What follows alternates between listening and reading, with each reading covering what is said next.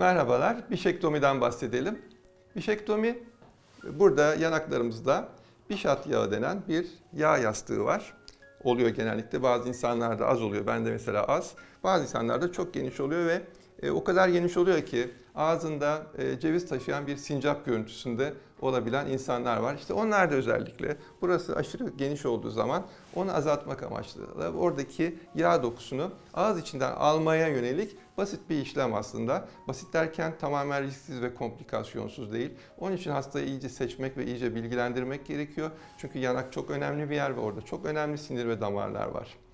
Bunun dışında e, başka bir sorun da yaratıyor. Yani önümüze gelen eğer bir bişektomi yaparsak, yanakları da böyle şiş olmadığı halde e, yıllar geçtiği zaman, yaşla beraber bu yağ azaldığı zaman bir iskelet görüntüsü oluşmaya başlıyor ve bu o kişiyi olduğundan 10 yaş yaşlı göstermeye başlıyor. Dolayısıyla bişektomi sürekli herkese yapılması gereken bir ameliyat değildir. Medyada bazen görürsünüz bir e, film e, yıldızı veya ünlü bir kişinin işte genç kızlığında yanakları dolgundu, bişektomi yaptırmış, yanakları çökmüş. Hayır ondan değil, yaştan dolayı o e, azalmış. Çünkü çocukların ve bebeklerin yanakları çok dolgundur. O yaştan dolayı azalması da ona bir genç kız güzelliği vermiştir. Bişektomi olmamıştır çoğu ve onun için e, bişektomiyi bu kadar popüler etmemek gerekiyor. Sadece seçilmiş uygun vakalarda yapıldığı zaman çok güzel sonuçlar alıyoruz.